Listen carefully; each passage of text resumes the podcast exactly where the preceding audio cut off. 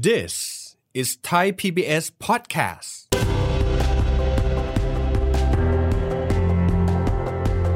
คงได้ยินกันจนชินแล้วนะครับ สปก สทก ถึงเวลานะครับจะมาทำความเข้าใจกับโฉนดชุมชนที่ดินแปลงรวในเมื่อรัฐเองมีความเข้าใจไม่ตรงกัน ถือแผนที่คนละฉบับคนละมาตราส่วน ลองหันกลับมามองว่าให้คนในพื้นที่เป็นคน จัดการกับปัญหาของเขาเองจะดีกว่าไหม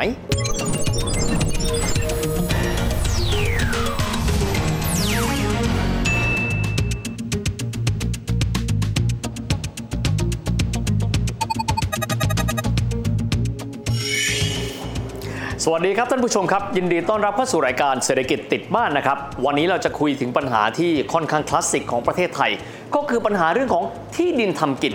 จะพบแบบนี้นะครับว่าบ้านเราเองประเทศไทยเหล่านี้ ถือว่าเป็นประเทศที่มีขนาดไม่เล็กนะครับ เรามีขนาดเนี่ย517,000 ตารางกิโลเมตร แต่ทีนี้ครับท่านอาจจะถามว่า เหตุไฉนประชาชนจึงอาจจะไม่มีที่ดินทำกิน ต้องมองย้อนกลับไปอีกหนึ่งสเต็ปครับว่านอกเหนือไปจากการที่เรามีพื้นที่ที่ไม่เล็กแล้วเนี่ยครับก็ประมาณสักครึ่งล้านตารางกิโลเมตร แต่ถ้าเราไปดูอีกหนึ่งพื้นที่ที่มีความสำคัญนะครับต่อประเทศไทยเรามากไม่จะเป็นเรื่องของสภาพระบบนิเวศก็ดี เรื่องของสภาพแวดล้อมก็ดีก็คือพื้นที่ป่านั่นเอง ป่าเป็นสิ่งที่มีความสำคัญครับและในบ้านเราก็จะมีพื้นที่ป่าเนี่ยตกประมาณ 1 6 3 0 0 0 ตารางกิโลเมตร ถ้าเทียบเป็นเปอร์เซ็นต์ก็31.68%นั่นเอง ถ้าเกิดว่ามองกันเป็นไร่แบบไทย ๆ ก็คือ 100 กับ 2 ล้านไร่กันด้วย ปัญหาก็เป็นแบบนี้ครับ หลายๆครั้งเองประชาชนอาจจะไม่ได้มีพื้นที่ในการที่จะทำกิน พื้นที่ในการทำเกษตรกรรมในพื้นที่ของตัวเอง ดังนั้นหลายๆครั้งเราคงจะได้ยินคำนี้ที่บอกว่าประชาชนนั้นจึงจำเป็นที่จะต้องเข้าไปยังพื้นที่ เช่น กรณีของป่าไม้ก็ดีเขตป่าสงวนก็ดีเพื่อที่จะไปหาพื้นที่ทำกิน เราอาจจะได้ยินนะครับ ศัพท์หลักๆ เช่น สปกสทกนะครับและบางทีอาจจะมีประเด็นต่างๆ ที่ตามมาด้วยนะครับวันนี้เรามาถอดรหัสกันนะครับว่าประเด็นต่างๆ เหล่านี้ได้รับการแก้ไขไปมากน้อยขนาดไหน อะไรคือประเด็นสำคัญที่จะนำไปสู่การแก้ไขปัญหา นักวิชาการต่างประเทศเอง นักวิชาการภายในประเทศเองเขามีข้อเสนอเชิงนโยบายนั้นอย่างไรกันบ้างครับ เรามองย้อนกลับไปดูนะครับว่าภาครัฐเองครับมีความตระหนัก นะครับถึงความสำคัญของสองส่วนหนึ่งครับคือพื้นที่ป่า ซึ่งอย่างได้อธิบายไปแล้วว่าเรามีพื้นที่ป่าประมาณสักหนึ่งใน 3 ของประเทศ ซึ่งจะว่าไปแล้วก็ถือว่าอาจจะไม่ได้เยอะนักประเทศไทยเหล่านั้น ยังมีประชาชนจำนวนหนึ่งเลย ที่ขาดแคลนพื้นที่ทำกิน จึงได้มีการตราพระราชบัญญัตินะครับปฏิรูปที่ดินเพื่อเกษตรกรรมขึ้นมา วัตถุประสงค์หลักๆครับก็คือการเอาพื้นที่บางส่วน ซึ่งอาจจะเป็นพื้นที่ป่านี้เนี่ยในการที่จะทำให้ประชาชนนั้นนำมาใช้ประโยชน์ในเชิงเกษตรกรรมกันด้วย ซึ่งในเวลานั้นนะครับ บ้านเราเองนะครับจะพบว่าทางด้านของกรมป่าไม้ ได้มีการจัดสรรพื้นที่ 44.2 ล้านไร่นะครับในการที่จะมอบให้กับเกษตรกรทั้งหมดเนี่ยประมาณ 1.4 ล้านราย ทั้งนี้ จำนวนเกษตรกรในบ้านเราก็โดยประมาณ 7.2 ล้านครัวเรือนด้วยกันนะครับ โดยในครั้งนั้นพื้นที่ได้รับการปันออกไป ก็จะได้มีเอกสารสิทธิ์นะครับในการให้การรับรองประชาชน ซึ่งเป็นผู้ที่ทำเกษตรกรรม และเข้าไปอย่างพื้นที่ที่ได้รับการจัดสรรโดยทางด้านของหน่วยงานก็คือคณะกรรมการนะครับสำนักงานปฏิรูปที่ดินเพื่อเกษตรกรรมได้เข้าไปทำกิน และนั่นก็คือที่มานะครับของเอกสารสิทธิ์ก็คือทางด้านของสปกนี่แหละครับ ที่ดินสปกรนั้นเป็นผลนะครับมาจากการประกาศใช้พระราชบัญญัติปฏิรูปที่ดินเพื่อเกษตรกรรม ซึ่งออกเมื่อวันที่ 6 มีนาคม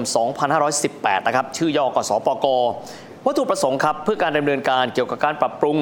สิทธิการถือครอง การกระจายสิทธิในที่ดิน ทั้งในที่ดินของรัฐ แล้วก็ที่ดินของเอกชน ที่บางครั้งมีมากจนเกินไปนะครับให้ไปสู่เกษตรกรที่เขาไม่มีที่ดินทำกินกันด้วย ทีนี้ถามว่าที่ดินสปกนั้นมีไว้สำหรับกลุ่มใดบ้างครับ ก็เป็นที่ดินสำหรับเกษตรกรยากจน มีรายได้ต่างกว่า 30,000 บาทต่อคนต่อปี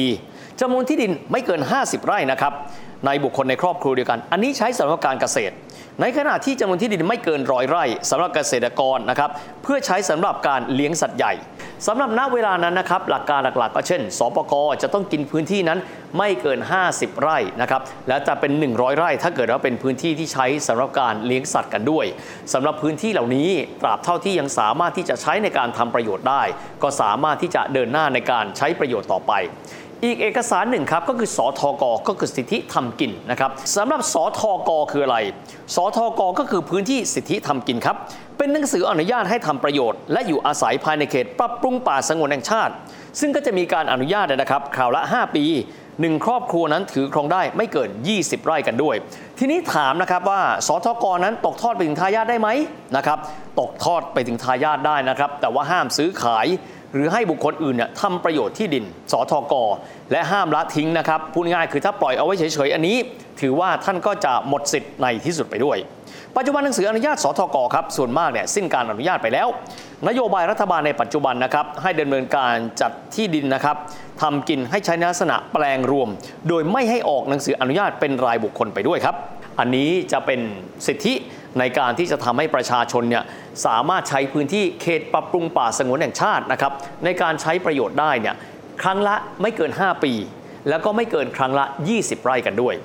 ปัญหาที่เกิดขึ้นดังที่เราจะได้ยินอยู่บ่อยครั้งนะครับ บางครั้งประชาชนเองได้ใช้พื้นที่ดังกล่าวครับ ในการที่จะทำมาหากิน แต่ในบางครั้งครับ ถึงแม้ว่าพื้นที่เหล่านี้จะถือได้ว่าเป็นพื้นที่ที่ไม่สามารถที่จะโอนให้กับผู้อื่นได้ แต่จะพบนะครับกรณีของการที่มีบุคคลที่มีชื่อเสียงนะครับไม่จะเป็นนักการเมืองก็ดีไม่จะเป็นส่วนของข้าราชการชั้นผู้ใหญ่ก็ดี ในหลายกรณีด้วยกันครับ กลายเป็นผู้ที่ถือครองพื้นที่ ซึ่งจริง ๆ แล้วเนี่ยจะต้องถูกปันสุดให้กลายเป็นพื้นที่ทำกินของบรรดาเกษตรกร ผู้ที่มีรายได้น้อย และผู้ที่มีฐานะยากจน สิ่งเหล่านี้เองครับก็นำไปสู่การที่ภาคส่วนต่างๆจำเป็นต้องมาหาวิธีครับว่า และดุลยภาพที่เหมาะสมของการที่ประชาชนเนี่ยจะใช้สิทธิในพื้นที่ทำกินได้ โดยที่จะไม่มีการโอนสิทธิเหล่านั้นเนี่ยให้กับบุคคลอื่น เช่นนายทุนก็ดี ข้าราชการก็ดี หรือนักการเมืองก็ดีนั้นจะเป็นอย่างไรกันบ้างนะครับหนึ่งในหลักการครับก็คือการใช้หลักการที่ว่า หากว่าบุคคลไม่ได้มีการใช้ประโยชน์ และหากว่ามีการเข้าไปรุกล้ำโดยที่ไม่ได้ใช้ประโยชน์เชิงเกษตรกรรม ก็อาจจะมีความผิดตามกฎหมายได้ด้วย ทีนี้เรามามองดูนะครับว่า แล้วจุด ที่จะแก้ไขปัญหาตรงนี้ ดูแล้วน่าจะเหมือนเป็นสิ่งที่ง่ายครับ แต่จริง ๆ แล้วเป็นสิ่งที่ไม่ง่ายเลย สาเหตุเพราะอะไรครับ พื้นที่เดียวกันอาจจะมีผู้ถือกฎหมายหลากหลายหน่วยงานของรัฐด้วย เช่น กรณีของกรมป่าไม้เองก็ดีนะครับหรือว่าพื้นที่ต่างๆ ซึ่งก็จะมีเจ้าภาพที่เป็นภาครัฐที่แตกต่างกันไปด้วยนะครับปัญหาของบ้านเราครับก็คือหน่วยงานแต่ละหน่วยงาน ซึ่งเป็นเจ้าภาพนั้นเนี่ยจะถือแผนที่กันคนละฉบับครับและแต่ละฉบับก็อาจจะใช้มาตราส่วนที่ไม่ตรงกันด้วย เช่น อาจจะใช้ 1 ต่อ 6,000 1 ต่อหมื่นนะครับ ณ เวลานี้จึงมีแนวความคิดครับ ในการที่จะทำให้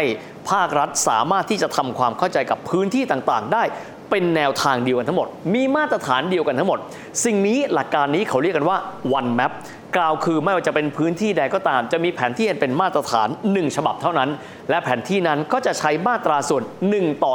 4,000 ปัญหานี้ได้รับการสรุปนะครับ โดยทางด้านของรัฐมนตรีว่าการกระทรวงมหาดไทยคนปัจจุบันก็คือพลเอกอนุพงศ์เผ่าจินดา ซึ่งบอกปัญหาที่เกิดขึ้นตลอดมา เช่น ตกลงพื้นที่นี้เป็นพื้นที่ป่าสงวน มีการบุกรุกกันหรือไม่นะครับ หรือว่าจะมีการที่จะขายทอดออกไป หรือว่ามีการโอนกรรมสิทธิ์ให้ผู้อื่นนั้น สาเหตุเป็นเพราะว่าภาครัฐนั้นมีภาพที่เห็นไม่ตรงกันใช้คำว่าเป็นเรื่องของรัฐตีกับรัฐ เพราะแต่ละหน่วยงานนั้นมีความเห็นหรือว่าเห็นภาพที่ไม่ตรงกันไปด้วยนะครับ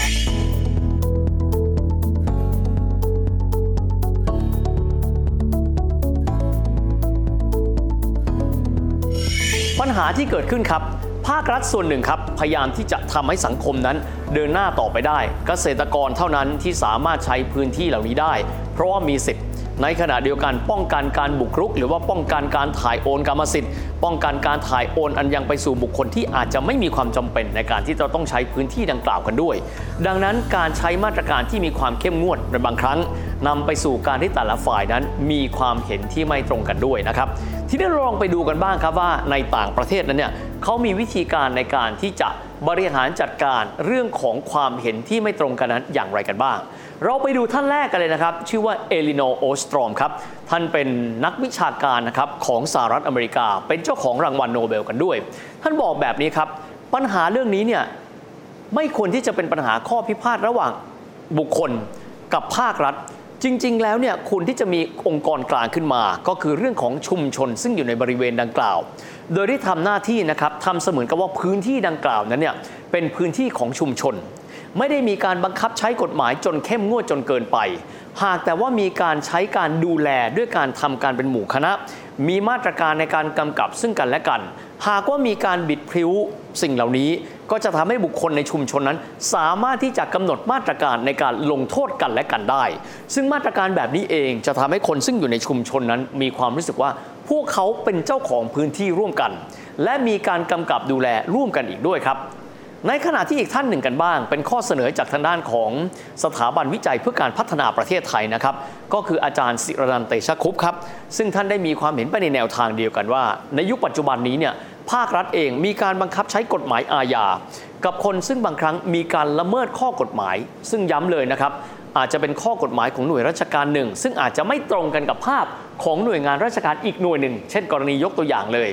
กรมป่าไม้กับทางสปกกันเอง ก็คือสำนักงานคณะกรรมการปฏิรูปที่ดินเพื่อเกษตรกรรม เมื่อมีความเห็นไม่ลงรอยกัน มีการใช้อำนาจกันอย่างค่อนข้างจะเข้มงวดในการจัดการปัญหาต่างๆนะครับแนวความคิดเห็นของอาจารย์ก็เป็นไปในลักษณะเดียวกันครับ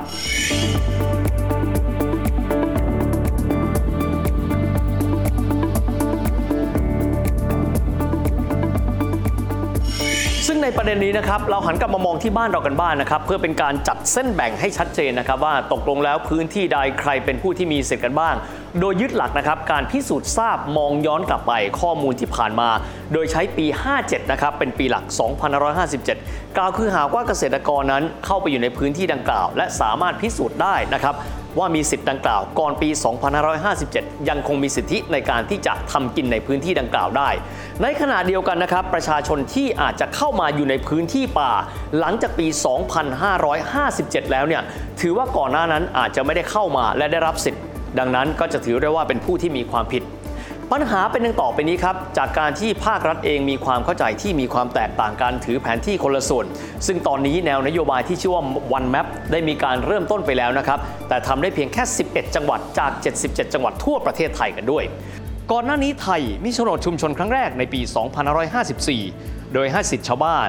ได้บริหารจัดการที่ดินเอง แต่จนถึงปัจจุบันครับมีเพียง 3 พื้นที่เท่านั้นที่ได้รับการรับรองให้มีโฉนดชุมชน มาดูกันที่ปี 2558 ครับ 22 ธันวาคม คณะรัฐมนตรีได้มีมติอนุมัติหลักการจัดที่ดินทำกินให้กับชุมชน ตามนโยบายรัฐบาลในลักษณะแปลงรวม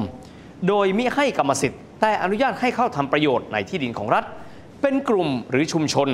ตามหลักเกณฑ์และเงื่อนไขที่คณะกรรมการนโยบายที่ดินแห่งชาตินั้นกำหนด แต่เนื่องจากวิถีเกษตรในแต่ละท้องถิ่นมีความแตกต่างกัน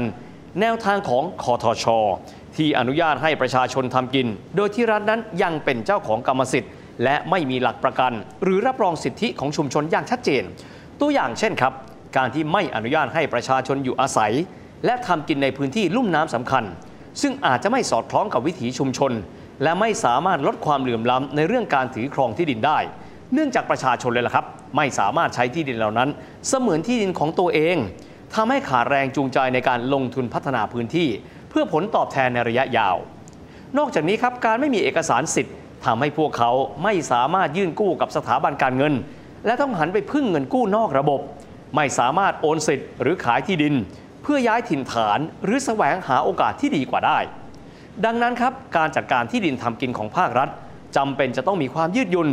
มีทางออกที่เป็นการประสานกันกับคนในพื้นที่ มากกว่าการดำเนินการตามหลักการและผลประโยชน์ที่รัฐนั้นตั้งเอาไว้ ก็เพื่อเป็นการแก้ปัญหาคนทับป่า และแก้ปัญหาความเหลื่อมล้ำของที่ดินทำกินไปพร้อม ๆ กันครับ และคนในพื้นที่เท่านั้นแหละครับ ที่จะสามารถทราบได้ดีที่สุดว่า การใช้ประโยชน์ที่เหมาะสมที่สุดในพื้นที่ดังกล่าวนั้นควรจะเป็นอย่างไร บริบทต่างๆ ของการปรับเปลี่ยนภูมิทัศน์ต่างๆ นั้นควรที่จะเป็นอย่างไร ซึ่งสิ่งนี้ไม่มากก็น้อยต้องอาศัยหลักการแนวความคิดหนึ่ง นั่นก็คือแนวความคิดของเรื่องการกระจายอำนาจ เพื่อที่จะให้ชุมชนและคนในพื้นที่ ซึ่งแน่นอนว่ารู้พื้นที่ดีที่สุด ดีมากกว่าเจ้าหน้าที่ไมันจะเป็นส่วนกลางก็ดี หรือเจ้าหน้าที่ส่วนภูมิภาคนั้น เป็นผู้ที่จะกำหนดแนวทิศทาง รวมถึงชีวิตของพวกเขากันเองกันด้วยครับ และทั้งหมดนี้นะครับก็เป็นภาพรวมของรายการเศรษฐกิจติดบ้านของเราในวันนี้นะครับ หวังเป็นอย่างยิ่งนะครับว่าสิ่งนี้จะสามารถทำให้ข่าวเศรษฐกิจ ซึ่งครั้งหนึ่งเคยดูไกลตัวของท่าน เข้ามาใกล้ตัว เพราะข่าวเศรษฐกิจนั้นล้วนแต่เป็นสิ่งที่จำเป็นสำหรับพวกเราทุกคนกันด้วยสำหรับวันนี้เวลาของรายการจบลงแล้วนะครับ พบกันใหม่โอกาสหน้า สวัสดีครับ